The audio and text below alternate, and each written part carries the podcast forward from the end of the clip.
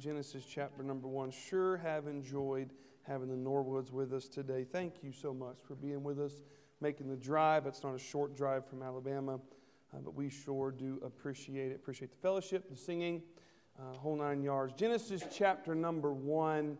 Uh, tonight is one of those things that I am just absolutely burdened about. Um, I don't have a three point outline, so I'm not sure if God's in it.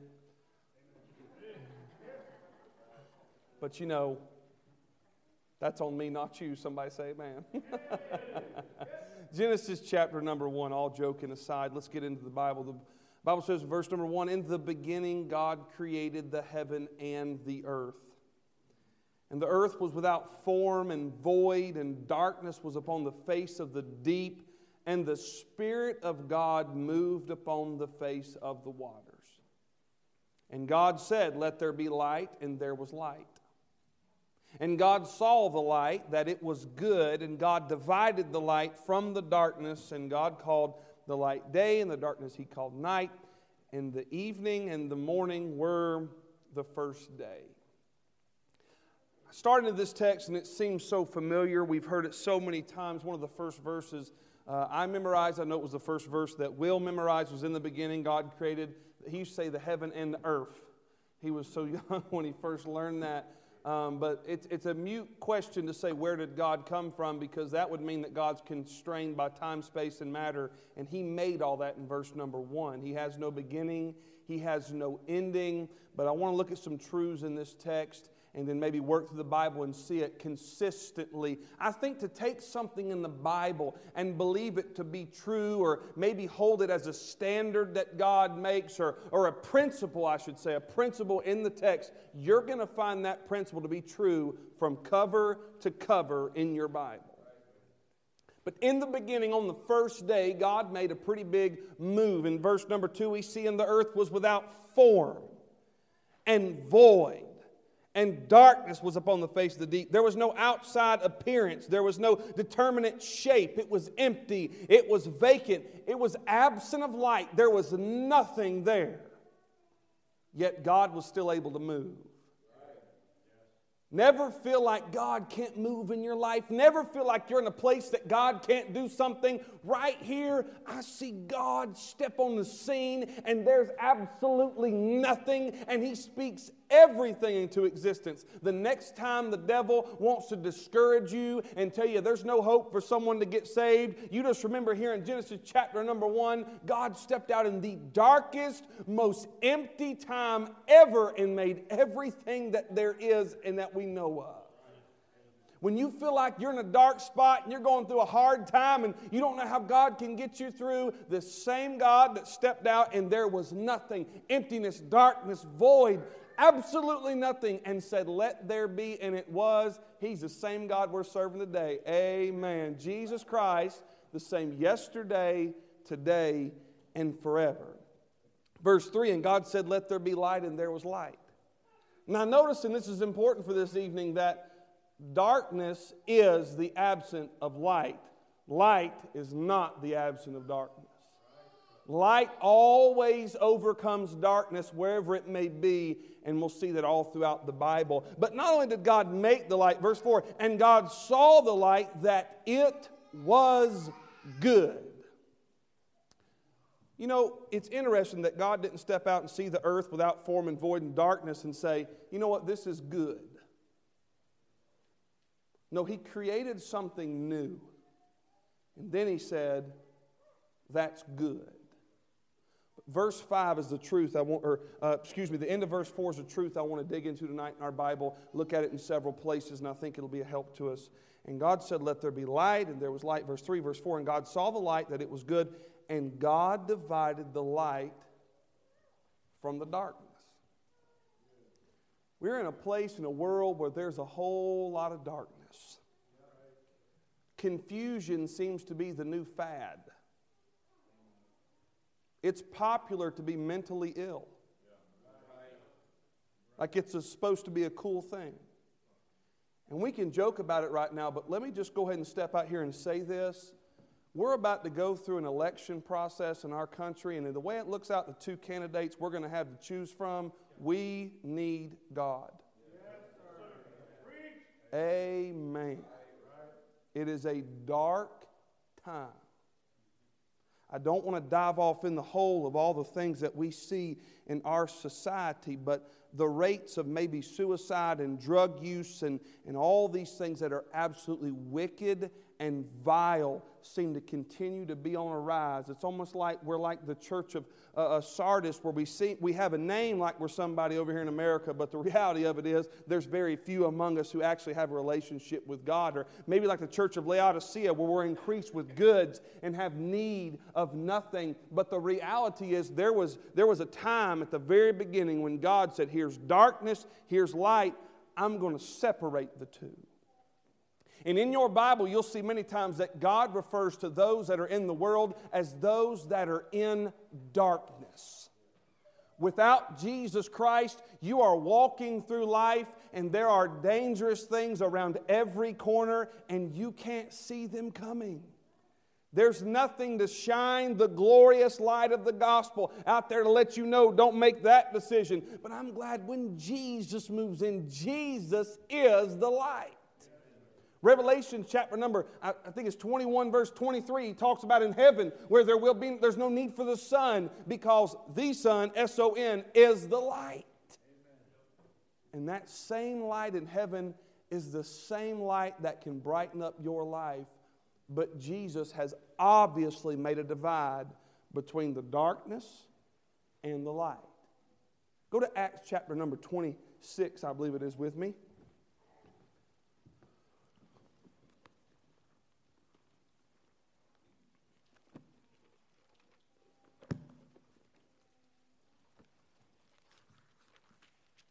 Acts 26, we find Paul here. He's being questioned by Agrippa, and he's getting to speak. And I believe this is a text where he says, Almost thou persuadest me to be a Christian, there in verse number 28. But verse number 12 is where Paul gets an opportunity to stand up and speak. And he begins to tell a little bit about his testimony and maybe where he came from. And just by knowing what's going on in the scriptures before that, if you remember, Paul was a man who was once named Saul of Tarsus.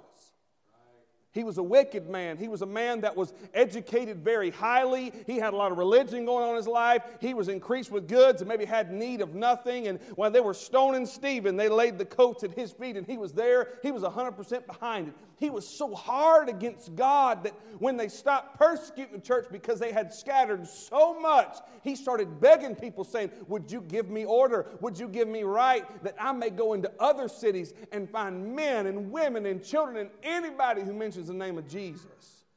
And I want to bind them and bring them to prison, and I want to shut that down. I'm talking about a man, someone that would look at Fellowship Baptist Church and say, I want to do everything in my power to shut that down. We're living in a society today where you can mention God, but you start talking about Jesus Christ and people want to shut that down. Men and women can dress in the ways they should not and start acting like they're each other and get all kinds of confused, and entertainment wants to brag on them. But somebody starts talking about Jesus Christ and they want to shut that down. They don't want it to get out. It is a dark world today, but Paul was a dark person back then.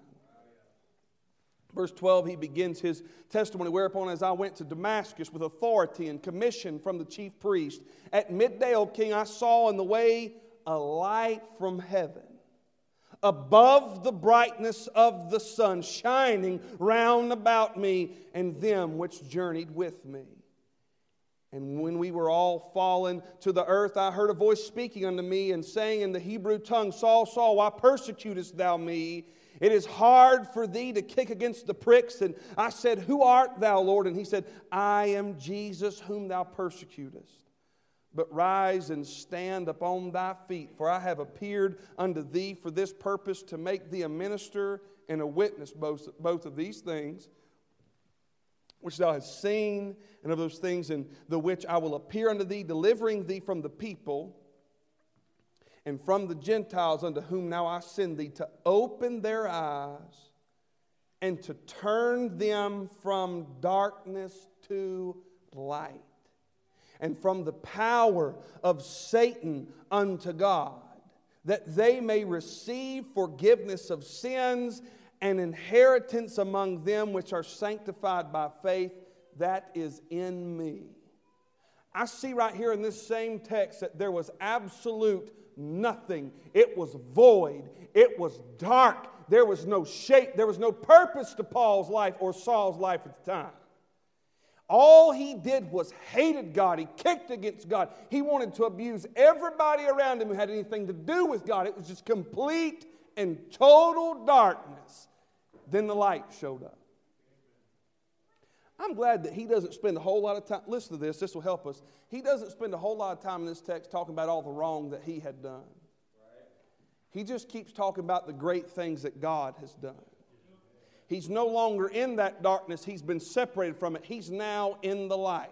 I'm glad that when God found Paul on the road to Damascus, he didn't have to work out a few things. Listen to me. He didn't have to work out a few things in his life. He didn't have to get some things in order and then get to Jesus. No, the light of the glorious gospel of Jesus Christ appeared to him and he was changed. Amen.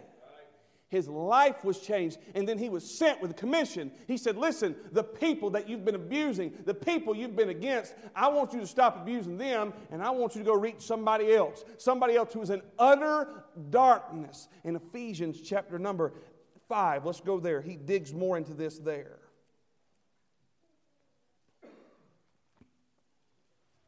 Ephesians chapter 5, really verse 4 of, uh, uh, or chapter 4 of Ephesians, it changes where it begins to really speak to the Christians. The book of Ephesus is, uh, the, the, book, the book written to the church of Ephesus is something that's wonderful and speaking to us about walking in newness of life and changing our life. And he tells us in chapter 5, be therefore followers of God as dear children, and begins to talk about the walk we need to have and the things we don't need to be doing. But in verse number 8, he says this Ephesians 5 8, for ye were sometimes darkness he said, Those Gentiles that Paul was sent after, and listen to me tonight, everybody in this room, if you're saved, you were sometime in darkness. There was a time in your life when there would have been more important things to do on a Sunday than spend time in church. There have been more important things on your mind than the souls of men. You couldn't give two flips about 47 million souls over in Spain. You just cared about having more money and more stuff for me and more time for me. It wouldn't move you that there was millions of people, in fact, billions of people on the planet who need to know there's something better than the darkness that they're living in. And he said, "You who were sometime in darkness, but now are ye light in the Lord, walk as children of light." For the fruit of the Spirit is in all goodness and righteousness and truth, proving what is acceptable unto the Lord, and have no fellowship with the unfruitful works of darkness, but rather reprove them. Now, I find that in the beginning, God sees darkness and void and nothing, and He separates the light from it, or He creates light, and then listen to this God divides between the two there's a difference. They can't be together because God divided them. Not some man. This is a principle that God set. And God found Paul and he said, You are in darkness, and I want to bring you into light. I want you to go after others in darkness so I can bring them into light. And now he's speaking to these people, the church of Ephesus, one that Paul was a pretty important part in planting. And he's saying, You used to be in darkness, but now you're in light. In fact, I want you to have no fellowship with the unfruitful works of darkness, but rather, I want you to reprove them to be against them, to openly reprove and say there's something wrong. For it is a shame even to speak of those things which are done in secret. But all things that are reproved are made manifest by the light, for whatsoever doth make manifest is light. Verse 14 Wherefore he saith, Awake, thou that sleepest, and arise from the dead, and Christ shall give thee light. Again, God is making clear that there was darkness, is where it started. But when Jesus came on the scene, he made light and he divided them. The same would be true in your life. You were born in darkness, you were born in sin, but when Jesus moved into your life, he brought light. And here's what he said He said, We're no longer in darkness, I'm going to separate you. We're now in light. Go to 2 Corinthians chapter 6, I think it is.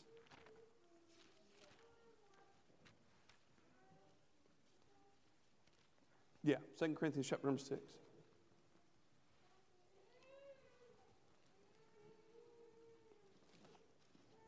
You find your place, say amen. amen. Verse 14. Be ye not unequally yoked together with unbelievers.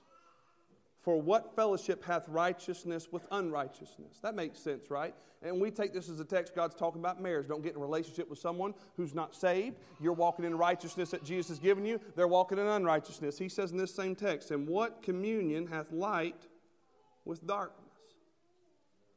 The next question, And what concord hath Christ with Belial? He said, what, commu- what, what relationship does darkness and light have? He said, In fact, what relationship does the devil and God have? Or what part hath he that believeth with an infidel? And what agreement hath the temple of God with idols? For ye are the temple of the living God. As God had said, I will dwell in them and walk in them, and I will be their God, and they shall be my people. Do you know why, when you get saved, you step into the glorious light of the gospel of Jesus Christ, and that light never goes away? Because he never goes away. Right? When Paul met Jesus Christ on the road to Damascus, the light never left because the light never left. When God stepped out and said, Let there be light, the light never left because the light has never left in Ephesians chapter number 5 when he came to those people that were in darkness the church of Ephesus and he saved them by the glorious gospel of Jesus Christ. The light had stepped in. There was no longer need for darkness because the light never left. And God's saying right here that light and darkness have no communion together because our body is a temple. Look at it again. And what agreement hath the temple of God with idols? For ye are the temple of the living God, as God has said, I will dwell in them and walk in them, and I will be their God, and they shall be my people. Wherefore, come out from among them and be ye separate, saith the Lord. Again, God saying, the darkness and the light, I divided that. And when you got saved, you used to be in darkness, now you're in light. God has put a separation there. Aren't you glad? Amen. I don't have to be in that mess anymore. All right, go to 1 John chapter, uh, I think number 1. I got to get back up here to my notes.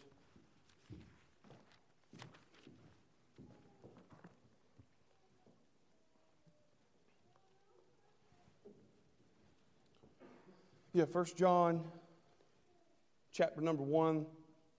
Bible says in verse 5, This then is the message which we have heard of him and declare unto you that God is light, and in him is no darkness at all. Can anybody else hear uh, Mr. Bill, Miss Nancy, Miss Nancy telling the story about no darkness at all? Is that just me, memory? Verse 6 If we say that we have fellowship with him and walk in darkness, look what it says. Go with me, look. Look at verse 6. If we say that we have fellowship with him and walk in darkness, we lie and do not the truth. It is a biblical principle found in Genesis chapter number one that God divided the light from the darkness. A saved individual, biblical principle, is someone who was born in darkness, lived in darkness, were sometimes passed in darkness, and now Jesus Christ has brought us into the light. The reason that there's light is because there was darkness, but Jesus came in and brought light. And light, listen to me, it's important. Light always overcomes darkness. Always. And he's telling us in this text for those of you who would say, I am saved and I know I'm saved. He said, Listen to me. This then is the message which we have heard of him and declare unto you that God is light and in him is no darkness at all. Are you telling me that your body's a temple of the Holy Ghost and you live in utter darkness all the time? You mean to tell me you got saved and your desires are the same as the world? Wait, you're telling me that Jesus Christ is dwelling inside of your body and you have no desire to speak to him? In fact, the Bible says if we say that we have fellowship with him and walk in darkness, we lie and do not the truth. If you're telling me you got saved and you didn't notice something, I don't believe. You're telling me that you're saved and you want the world, worldly gain?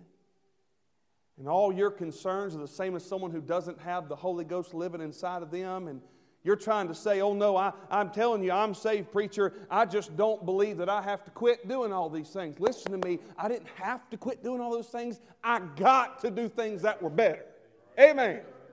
I didn't give up anything to serve God. I gained everything when I get to serve God. Maybe the reason you're looking at it like you're losing something is because you're still trying to walk in it because you ain't never got out of it. I say, Preacher, you trying to make me question my salvation? Yeah. I know some people have a problem with that, but I know today that if, we di- if you died tonight, I want you to know you're going to heaven. I can flip just a few chapters over and it'll tell me that ye may know that ye have eternal life. If you're not 100% sure that, oh no, friend, I used to be in darkness, I met Jesus, and now I'm in light, you can know that tonight. Amen. Keep looking at the text. Verse 7. But if we walk in the light, look at this as he is in the light. We have fellowship one with another, and the blood of Jesus Christ, his Son, cleanses us from all sin. It is a biblical principle that God has divided the light from the darkness. So, preacher, why is this so important? We are living in a day and time where the new message is. Oh, sure, why not Jesus? You just don't have to get all the way in. Stand over here in the darkness and look over there at the light occasionally. That's all you need. That's not what I find in my Bible. I find in my Bible there's a man walking the road to Damascus to persecute the church and then Jesus comes by. And he went from persecuting the church to preaching the gospel. He changed. God divided the darkness that was in him to the light that God shined on his life. This man then goes to Ephesus and plants a church, and God uses him to start a church there. And he's preaching, and these people get saved. And then God's saying to him, Hey, remember the darkness you used to be in? You're not in that anymore. You were uninvited, you were Gentiles, you weren't part of the, you weren't part of the plan, as far as everybody knew. A great mystery. We were before ordained the Gentiles to always get in. Somebody say amen. And Jesus came in our life and he found us in darkness and then he shined light. And when the light comes in, listen to me, the light always overcomes the darkness. And here's something you find from Genesis chapter number one Here's the point of all this you find it in the book of Acts. You find it in Isaiah. There's so many other places I didn't go tonight. You find it in Isaiah. We, we reread it uh, in Acts, Ephesians, Second Corinthians, First John. And I mentioned it earlier, but back here in Revelation chapter number 21, we literally are looking at the beginning of our Bible. We're looking at the end of our Bible. And I find all the way at the beginning that there was nothing, there was darkness, there was void, and somebody would have been trying to find a purpose. Then Jesus showed up. And on day number one, he said, I'm going to make light. Listen to me. The first thing I'm going to do to change things is I'm going to take something that's dark and has no shape and no purpose and no form and I'm just going to bring some light to the equation. Jesus steps in in chapter number one, Genesis. He brings that light, and the light never leaves. It's forever changed. Acts chapter number 26, he's telling his testimony about Acts chapter number 9. He's on the road to Damascus. The light moved in his life, the light never left.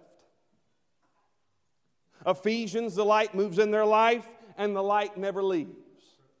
Second Corinthians, the light moves in their life in the, in the book of Corinth, the church of Corinth, and the light never leaves.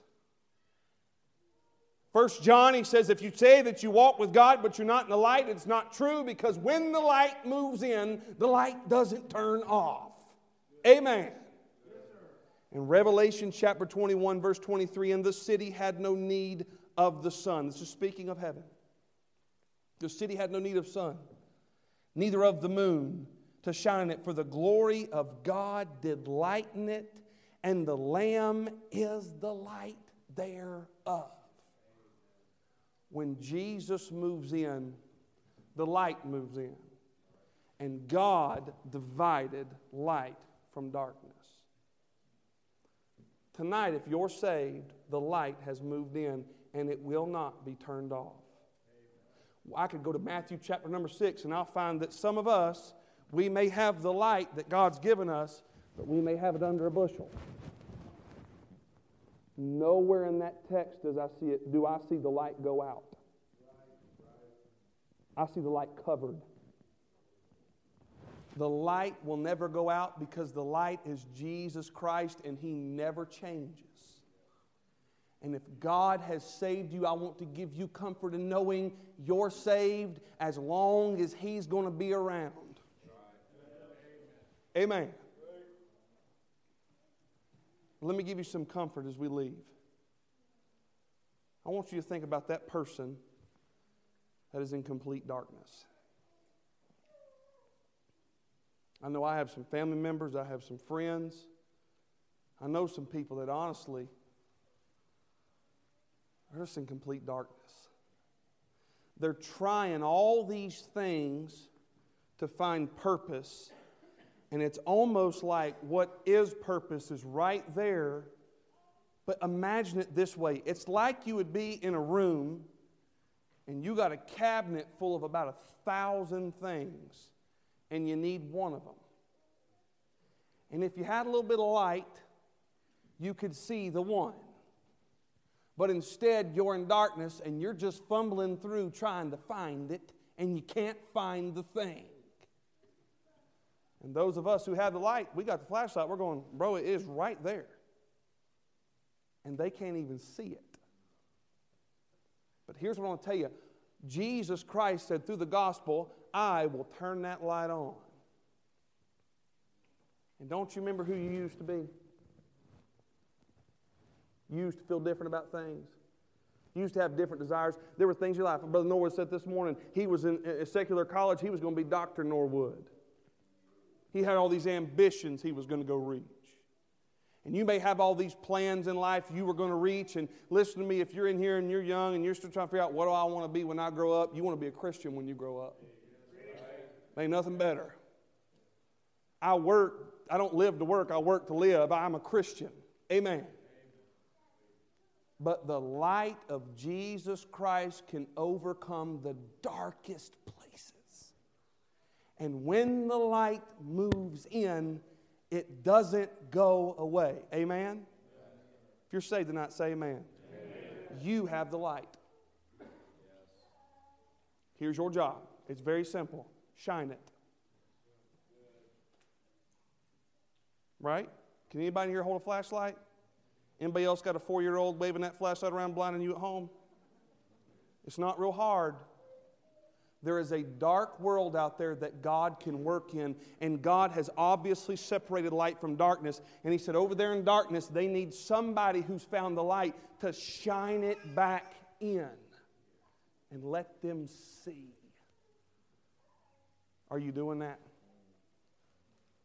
I mean, when is the last time you let somebody know, I know you're trying to find happiness in your job, but your job will never bring happiness. Jesus brings happiness. I know you're trying to find happiness in that drug, but that drug will never bring happiness. Jesus brings happiness. I know you're trying to find happiness in your relationship, but newsflash, it won't always bring happiness. But Jesus will. God clearly divided, God clearly gave, and God clearly still shines. We've just got to open that bushel back up and let the world see it. God, I pray tonight, would you touch our hearts, touch our minds? God, help me tonight, God, that what I said makes sense.